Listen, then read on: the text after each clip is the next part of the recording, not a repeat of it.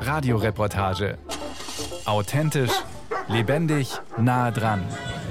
Ein Podcast von Bayern 2.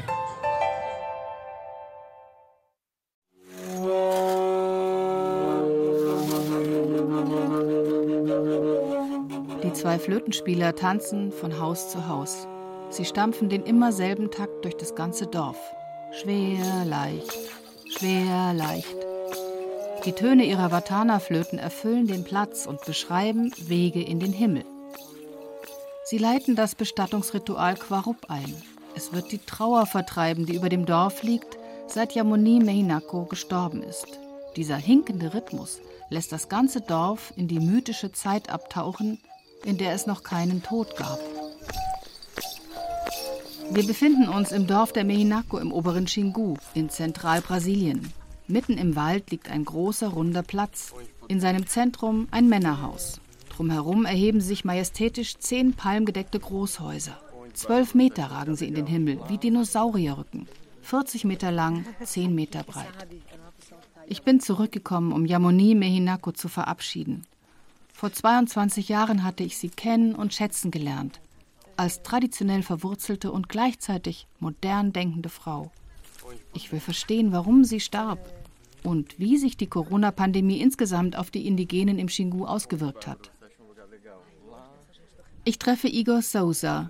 Er lebt seit 6 Jahren im Nachbardorf der Yawalapiti, wo Yamonis Töchter aufgewachsen sind. Dort unterrichtet er deren Kinder. Das Drama der letzten 2 Jahre Corona-Pandemie hat er hautnah miterlebt. Wir sitzen am Rand des Dorfes auf einem Baumstamm. Igor mit seinem sanften Blick und dem 5-Tage-Bart zieht sich die Kappe etwas tiefer ins Gesicht gegen die blendende Sonne.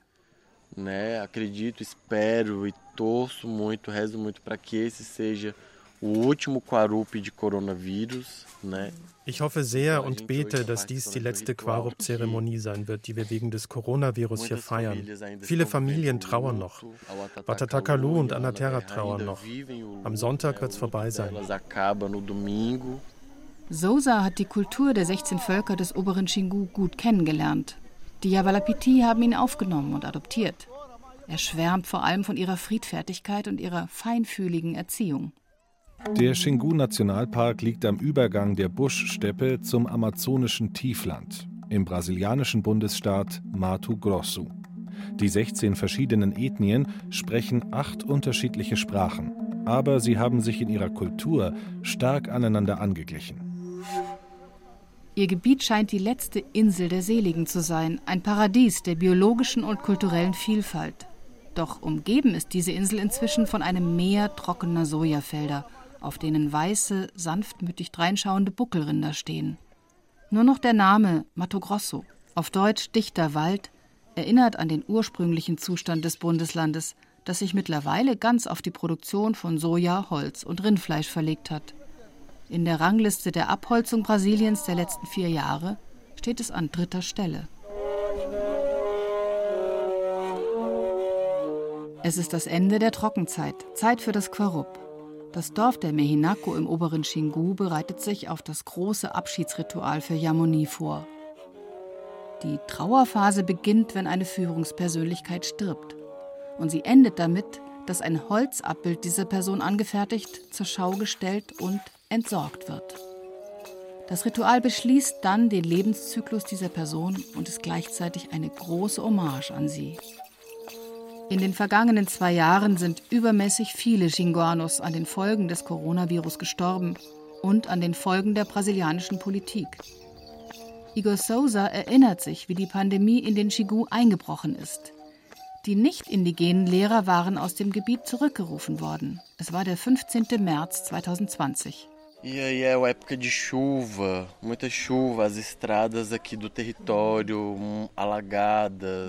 war Regenzeit, die Pisten waren überschwemmt und es war sehr schwierig, aus dem Gebiet herauszukommen. Bevor ich das Dorf verlassen habe, sprach ich mit den Leuten. Sie waren erschrocken. Sie erinnerten sich noch an die Masernepidemie der 1960er und 70er Jahre, bei der viele hier am Xingu gestorben sind. Deshalb waren sie sehr besorgt.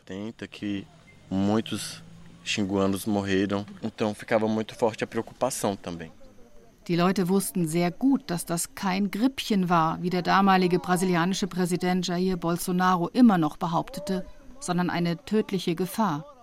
Dorfchef Aritana rief seine Brüder zurück ins Dorf der Yawalapiti. Sie lebten in der Kleinstadt Canarana, die an den Xingu angrenzt. Doch es war zu spät. Ein Bruder hatte sich bereits angesteckt. Die Gesundheitsversorgung in Canarana reichte nicht aus. Er wurde in die nächstgrößere Stadt Cuiabá transportiert, dort intubiert und starb. Ich war sehr besorgt, weil es ihre Tradition ist, im Dorf bestattet zu werden. Und ich wusste, dass in dem Moment, in dem der Körper im Dorf ankäme, würde sich das ganze Dorf anstecken.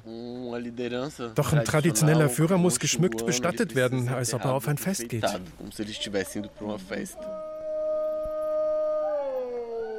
Zuerst steckten sich die 4 Personen an, die den Körper des Toten bemalt hatten, dann ihre Familien und dann das ganze Dorf. Ende Mai 2020 brach die Corona-Pandemie mit voller Wucht in den oberen Xingu ein. Und Aritana Yawalapiti, einer der wichtigsten Sprecher der indigenen Bewegung, war eines ihrer ersten Opfer. Die Situation der 16 Xingu-Dörfer geriet völlig außer Kontrolle. Denn ihre kollektive Lebensweise und die Traditionen machten eine soziale Isolation unmöglich. Die hygienischen Voraussetzungen reichten nicht aus. Für den Gesundheitstechniker und Krankenpfleger Yaluité Mehinako, ein kräftiger junger Mann von etwa 30 Jahren, begann eine harte Zeit.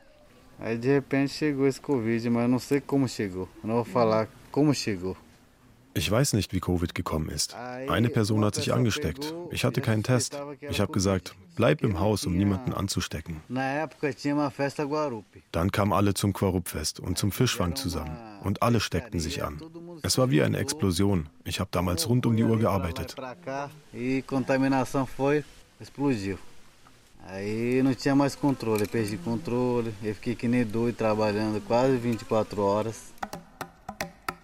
Die rapide Ausbreitung des Virus unter den Indigenen war zu erwarten gewesen.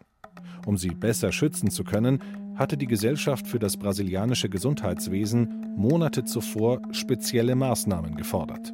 Doch diese hatte Präsident Bolsonaro höchstpersönlich gekippt.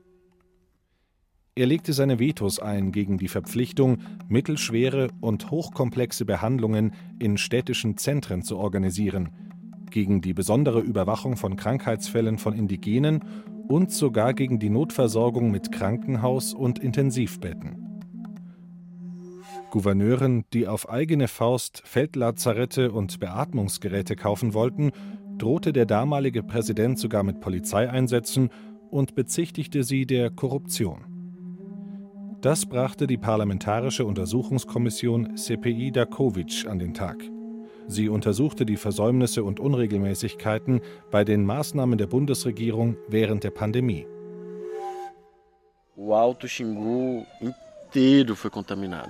Der ganze obere Xingu war kontaminiert.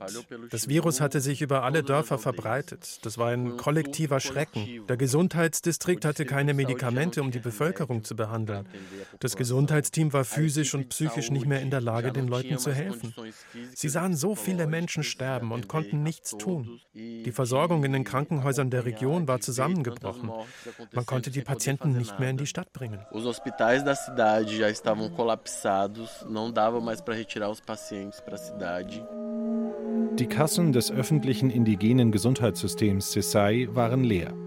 Gleich zu seinem Amtsantritt 2019 hatte Präsident Jair Bolsonaro die Bundesausgaben um 16% gekürzt und im ersten Jahr der Pandemie noch einmal um fast ein Viertel heruntergefahren.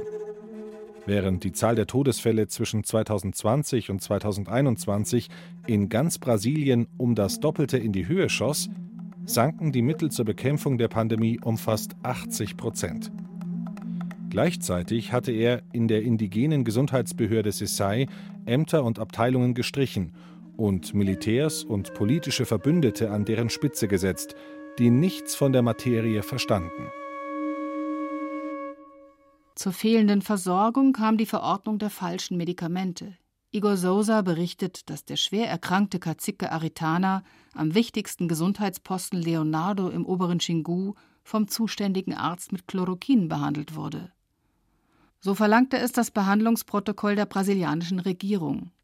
Diese ließ das wirkungslose Medikament Chloroquin in Massen herstellen. Die Produktion von Chloroquin stieg um mehr als das 100-fache. Heute wird wegen Betrugs ermittelt. Der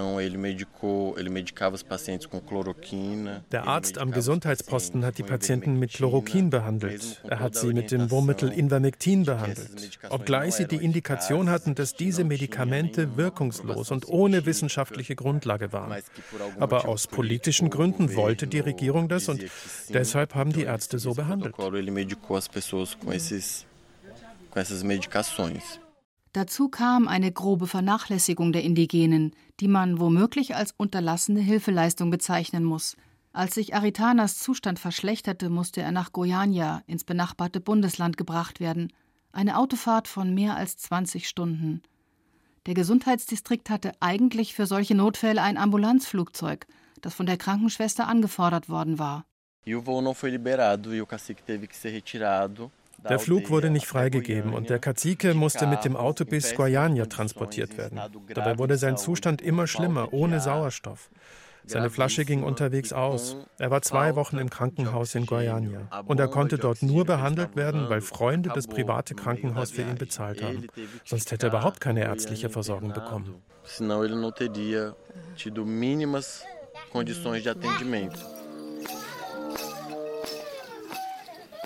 Die Indigenen wurden sich selbst überlassen. Monai, der älteste Schamane der Mehinako, berichtet, dass er fast an Covid gestorben wäre. Er habe die Krankheit im Bauch gespürt. Und er nahm die Wurzelmedizin zur Reinigung. Monai konnte sich selbst heilen, sagt er. Diese Krankheit müsse man herausziehen. Seine Frau erlag allerdings dem Virus. Auch der Krankenpfleger Yaluité wendete die traditionellen Heilmittel an.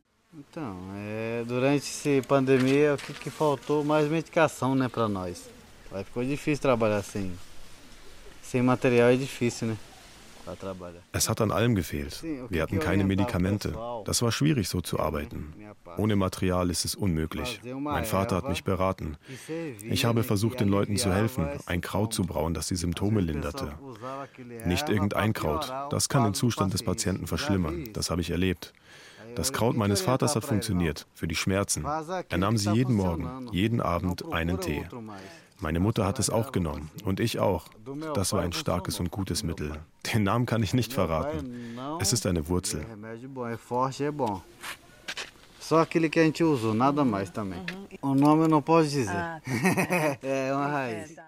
Private NGOs halfen mit Sauerstoff und Medikamenten.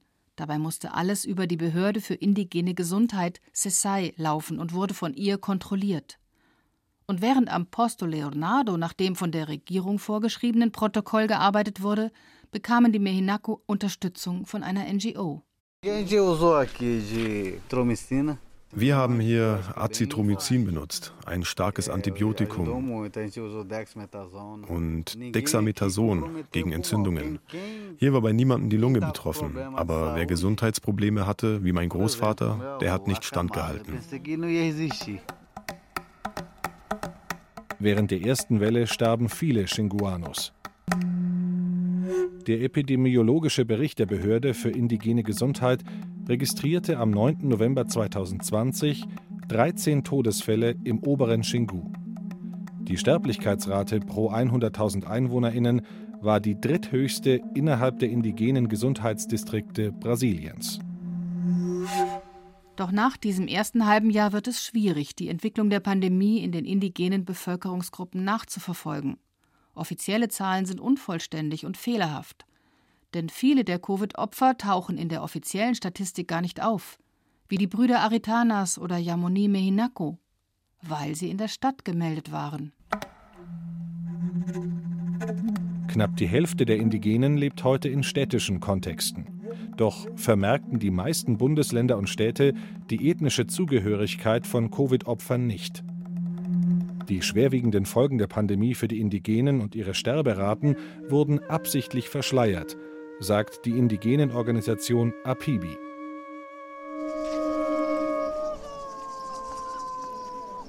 Im Dorf auf dem Platz vor der Grabstätte schwingen zwei Schamanen unablässig ihre Rasseln.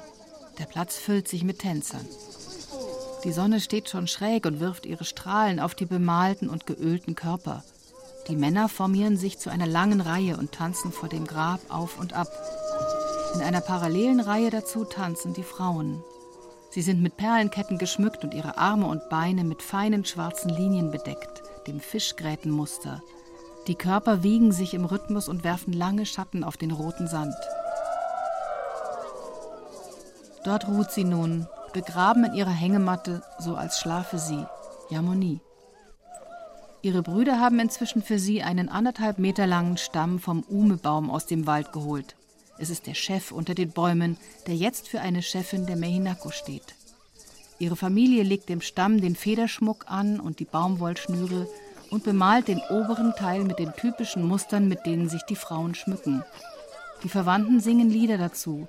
Sie sprechen mit dem Holzabbild und ehren es, als sei es die verstorbene Person. Da forma mais dolorosa, mais veio. É horrível quando levaram o corpo dela, o caixão dela. Das Schlimmste war, als sie ihren Körper hierher brachten im Sarg. Schrecklich. Es war sehr traurig. Sie war voller Injektionsnadeln und in Plastik eingewickelt. Meine Güte, ich weiß nicht, woher ich die Kraft nahm, sie zu baden. Wir waren in Trauer und ich wollte, dass sie gut hier ankommt. Doch hier war alles zu 100% kontaminiert.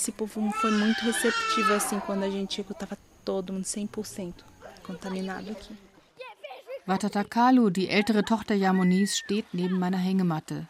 Dann setzt sie sich mir gegenüber in die Matte ihres Onkels und beginnt zu erzählen, wie sie gegen die Politik der Regierung kämpfte, wie sie ihre Mutter verlor und deren Körper hier ins Dorf der Mehinako brachte. Das war Ende Mai 2021, während der zweiten Welle. Auch diese war für viele Indigene tödlich, weil sie noch keinen ausreichenden Impfschutz hatten, wie Yamoni. As pessoas se arrastando para cavar o buraco ali. Foi muito forte assim. Die Leute haben sich hergeschleppt. Das war sehr hart. Wir haben gesagt, sie sollen nicht weinen, weil wenn sie weinten, würde die Krankheit schlimmer. Und wir wollten, dass sie sich schonen, weil mit dieser Krankheit nicht zu spaßen ist. Während das Virus in den Dörfern tobte, hatte sich Yamoni in der Stadt Canarana isoliert.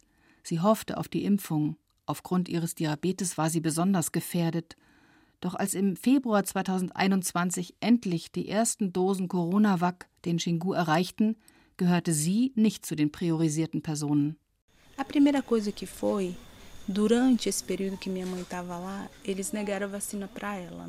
Als erstes haben sie meiner Mutter den Impfstoff verweigert, als sie in der Stadt war.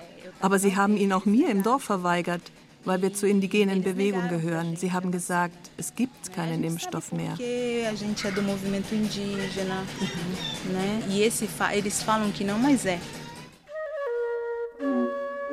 Darüber, ob geimpft wurde oder nicht, entschied nicht die ethnische Zugehörigkeit oder der Gefährdungsgrad der Person, sondern wo sie gemeldet war. Das hatte fatale Folgen für die indigene Stadtbevölkerung. Sie infizierte sich zu 87% mehr als die Weißen in derselben Ortschaft. All das war bekannt und die Wissenschaftler hatten auf eine priorisierte Impfung dieser vulnerablen Gruppen gedrängt. Doch nichts geschah. Eu falei assim pro cara da SESAI, pro Ministério Público. Ministério Público. Ich habe mit dem Typ von der SESAI gesprochen, vom Gesundheitsamt. Ich habe ihm gesagt, ihr müsst auf der Seite der Indigenen sein. Ich habe ihm gesagt, Leute, ihr Nicht-Indigenen, ihr habt Häuser an verschiedenen Orten und deshalb werdet ihr nicht ausgeschlossen. Was ihr hier macht, das wollt ihr nicht für euer eigenes Volk. Das passiert nur, weil wir Indigene sind. Ihr wisst nichts von unserer Realität. Ihr kennt unsere Kultur nicht und wisst nicht, wofür wir kämpfen. Das war ein Streit.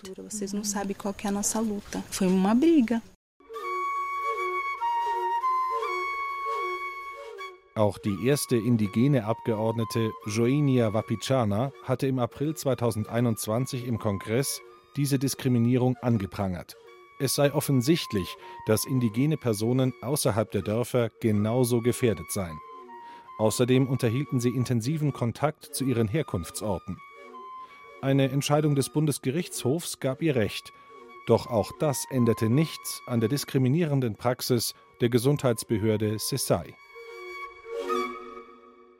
Für die indigene Gesundheit war während der gesamten Zeit der Pandemie Hopson Santos da Silva verantwortlich, Oberstleutnant der Reserve, eingesetzt von Bolsonaro. Wie er heute selbst betont, hatte er keine Ahnung vom indigenen Gesundheitswesen. In Brasilia zitiert er mich in ein Restaurant mit Seeblick. Er ist ein wendiger Mann von mittlerer Statur mit dunklem Teint. Er spricht eilig und springt von einem Thema zum anderen. Sein erster Kommentar, off the records, ist, dass die Indigenen doch weniger als 1% der brasilianischen Bevölkerung stellen und 23% des Amazonasgebietes besetzen. Das war auch Bolsonaros Spruch gewesen. Und während seiner gesamten Amtszeit hatte er keinen Zentimeter indigenes Land mehr anerkannt oder legalisiert.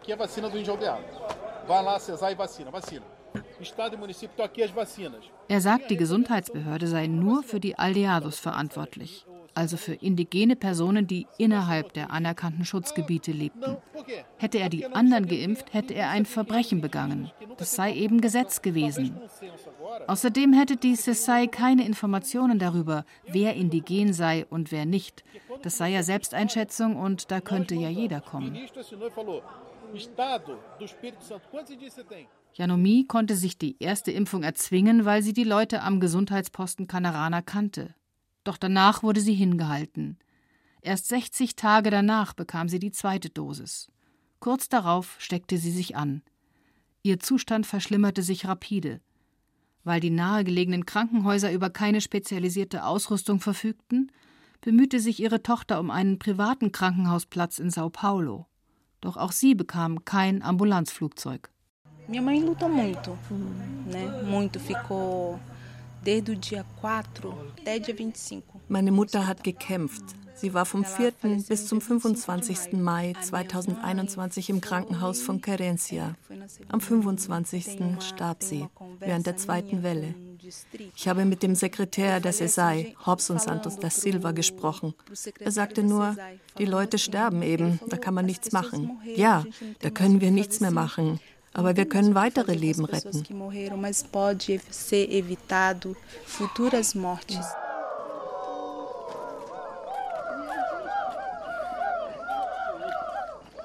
Inzwischen ist das Dorf voller Gäste. Aus 9 umliegenden Dörfern sind sie mit Booten, auf ihren Motorrädern, zu Fuß und auf Lastwägen herbeigeströmt, um Yamoni zu verabschieden. Sie stehen nicht herum wie die weißen Zuschauer, sondern sie sind gekommen, um gemeinsam zu tanzen und dann die Zeremonie mit dem großen Ringkampf, dem Hukka-Hukka, zu beschließen. Das Quarup-Ritual inszeniert eine letzte Begegnung der Verstorbenen mit ihren Verwandten. In Form einer Schattenseele kommt die Tote ein letztes Mal ins Holzabbild zurück.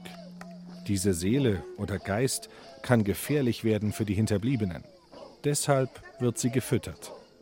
Die Tänze und Gesänge helfen, die Schattenseele der Verstorbenen endgültig zu verabschieden. Denn erst wenn die Bindung zwischen der toten Seele und den Lebenden endgültig durchtrennt ist, können die Hinterbliebenen zur Freude zurückkehren. Und das Holzabbild hat seine Aufgabe erfüllt und wird in die nahegelegene Lagune gerollt. Erst jetzt darf der Name der Verstorbenen wieder ausgesprochen werden. Die Ringkämpfe beschließen das Ritual. Gastgeber treten gegen Gäste an. Die geölten Körper von mehreren 100 Kämpfern glänzen in der Mittagssonne und formieren sich zu einem Halbkreis. Sie sind bemalt mit den Zeichen der Boa Constrictor und des Jaguars. Die Mehinako stellen 6 ihrer stärksten Kämpfer auf.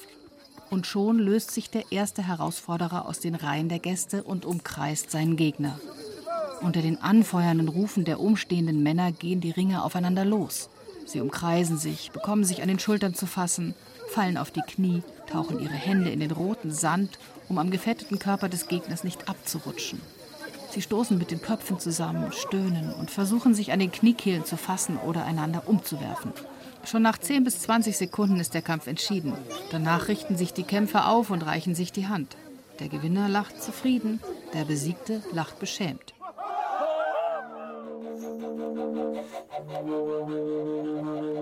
Agora estamos aqui tentando refazer as nossas vidas, seguir. Das Quarup hilft uns, wieder zurechtzukommen.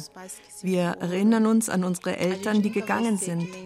Aber sie haben uns viel mitgegeben, was wir wiederum an unsere Kinder weitergeben werden. Das Ritual ist ein Weg für die brasilianischen Indigenen, Trauer aufzuarbeiten.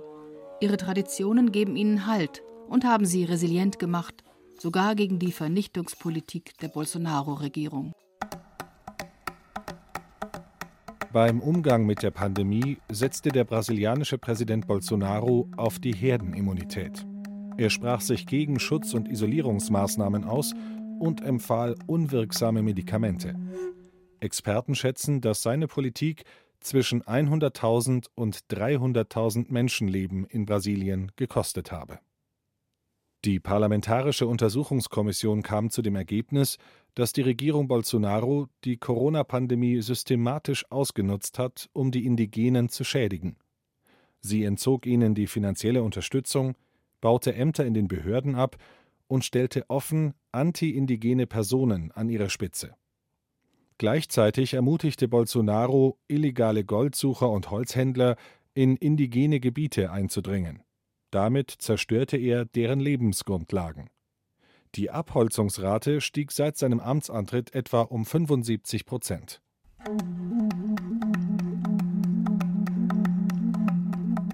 Das permanente Völkertribunal von Bologna verurteilte den damaligen Präsidenten Jair Bolsonaro am 1. September 2022 wegen Verbrechen gegen die Menschlichkeit.